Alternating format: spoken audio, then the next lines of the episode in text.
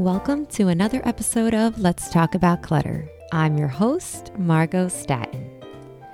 If your home is drowning in paper clutter, this week's podcast is for you. Paper clutter can be a real pain in the butt. It accumulates quickly if you don't stay on top of it, and honestly, it's boring, confusing, and frustrating to declutter. Definitely one of those tasks that we tend to procrastinate. Many of us experience paperwork overload. The bills, statements, ads, menus, this stuff just keeps pouring into our home. And yes, we let it. Or if not us, maybe one of the other cluttersome members that live in our home. So, today, let's start with a little motivation to help get you off the procrastination train and to roll up those sleeves and get it done. Remember that removing any type of clutter from your home, especially paper clutter, reduces stress. A clutter free space equals a stress free mind. Next, believe it or not, having a clutter free home actually increases productivity. It also kind of helps us find what we need in seconds. Ever have that situation where you're looking for that wire or that tech or that sweater and you spend 30 minutes trying to find it, waste a ton of time, and lo and behold, in the end, you have no idea where it is. Removing paperwork clutter from your home actually also helps you to avoid missing deadlines. So, things like losing a bill and forgetting to pay it. Well, if we reduce the amount of paper clutter we have, and then if we organize and have a filing systems for the paper, guess what? Bills, appointments, all of these things, we're going to be on top of it because it's going to be easy to locate. Reducing paper clutter also enhances mental clarity, and that is probably one of my most favorite reasons for eliminating paper clutter from our home. It clutter-free space equals mental zen. I don't know about you all, but if I have a ton of paperwork, especially on my work desk, I do work from home, and if my office is a hot mess and there's paperwork everywhere, typically it means that I had one of those chaotic days.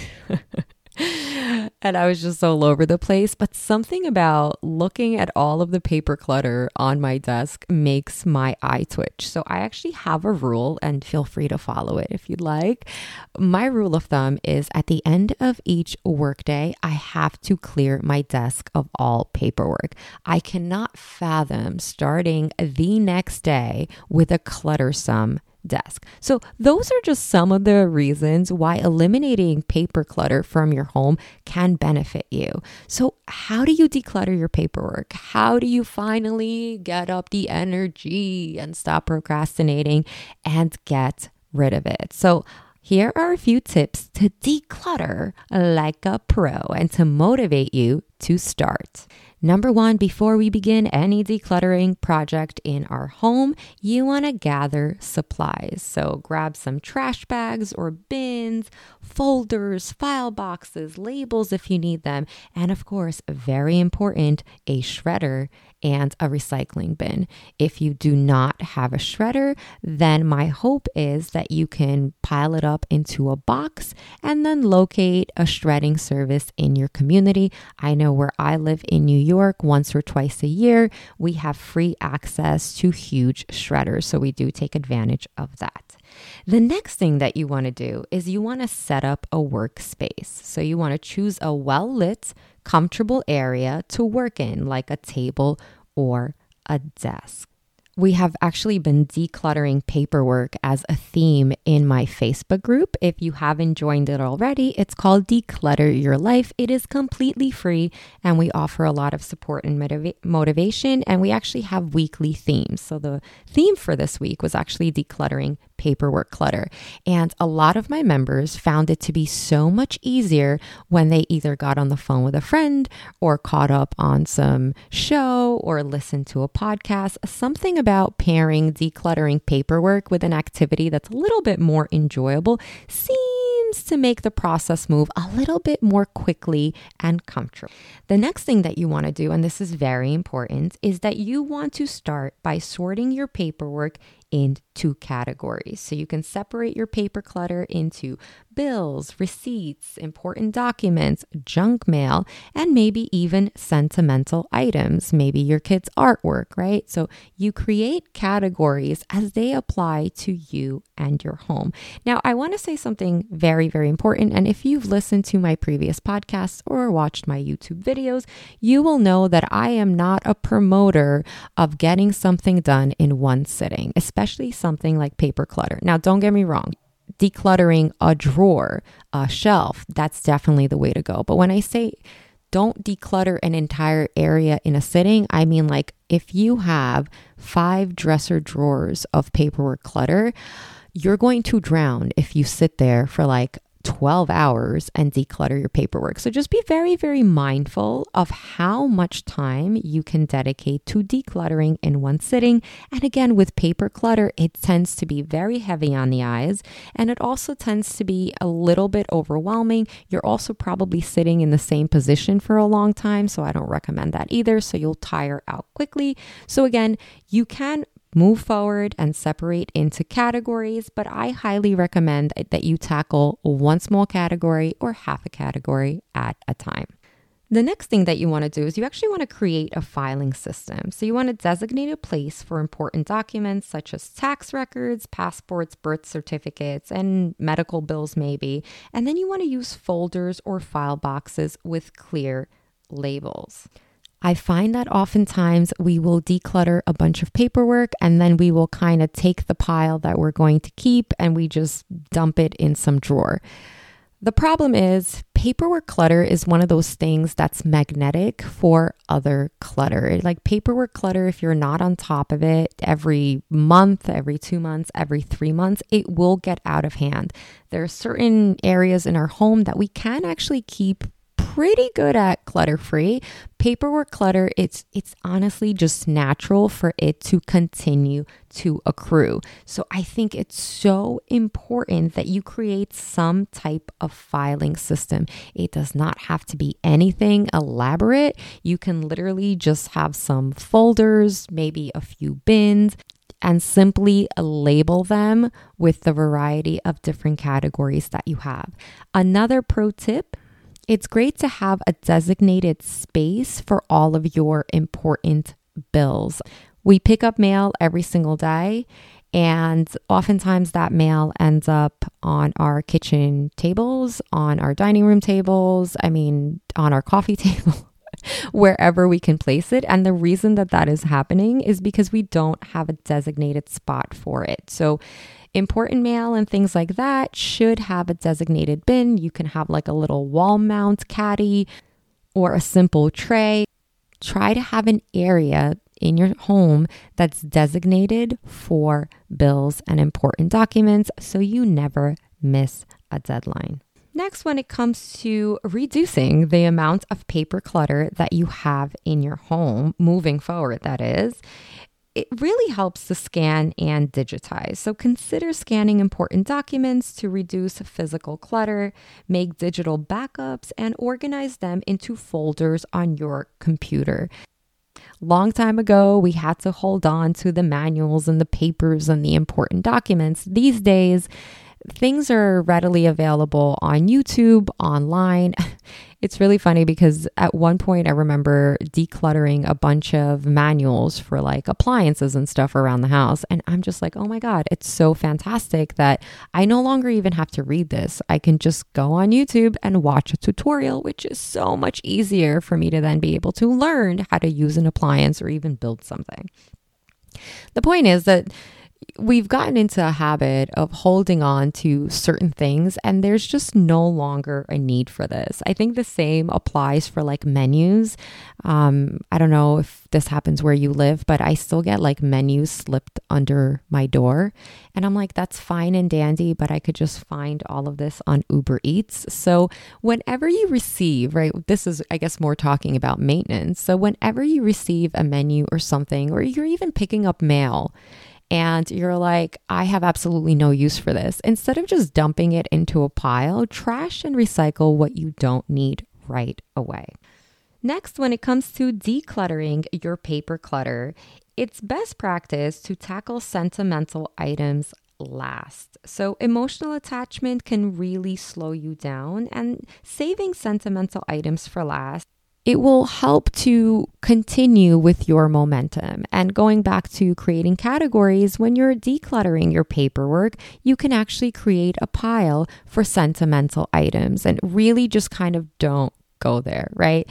I really want to encourage you to get through the various other categories before you tackle sentimental stuff in sentimental stuff, we, you know, we tend to get lost. We start thinking of memories where I'm not saying we're necessarily wasting time, but it's going to kind of slow down the flow of decluttering. This is why I highly encourage you to kind of start, separate everything out into categories, and then start going through one category at a time.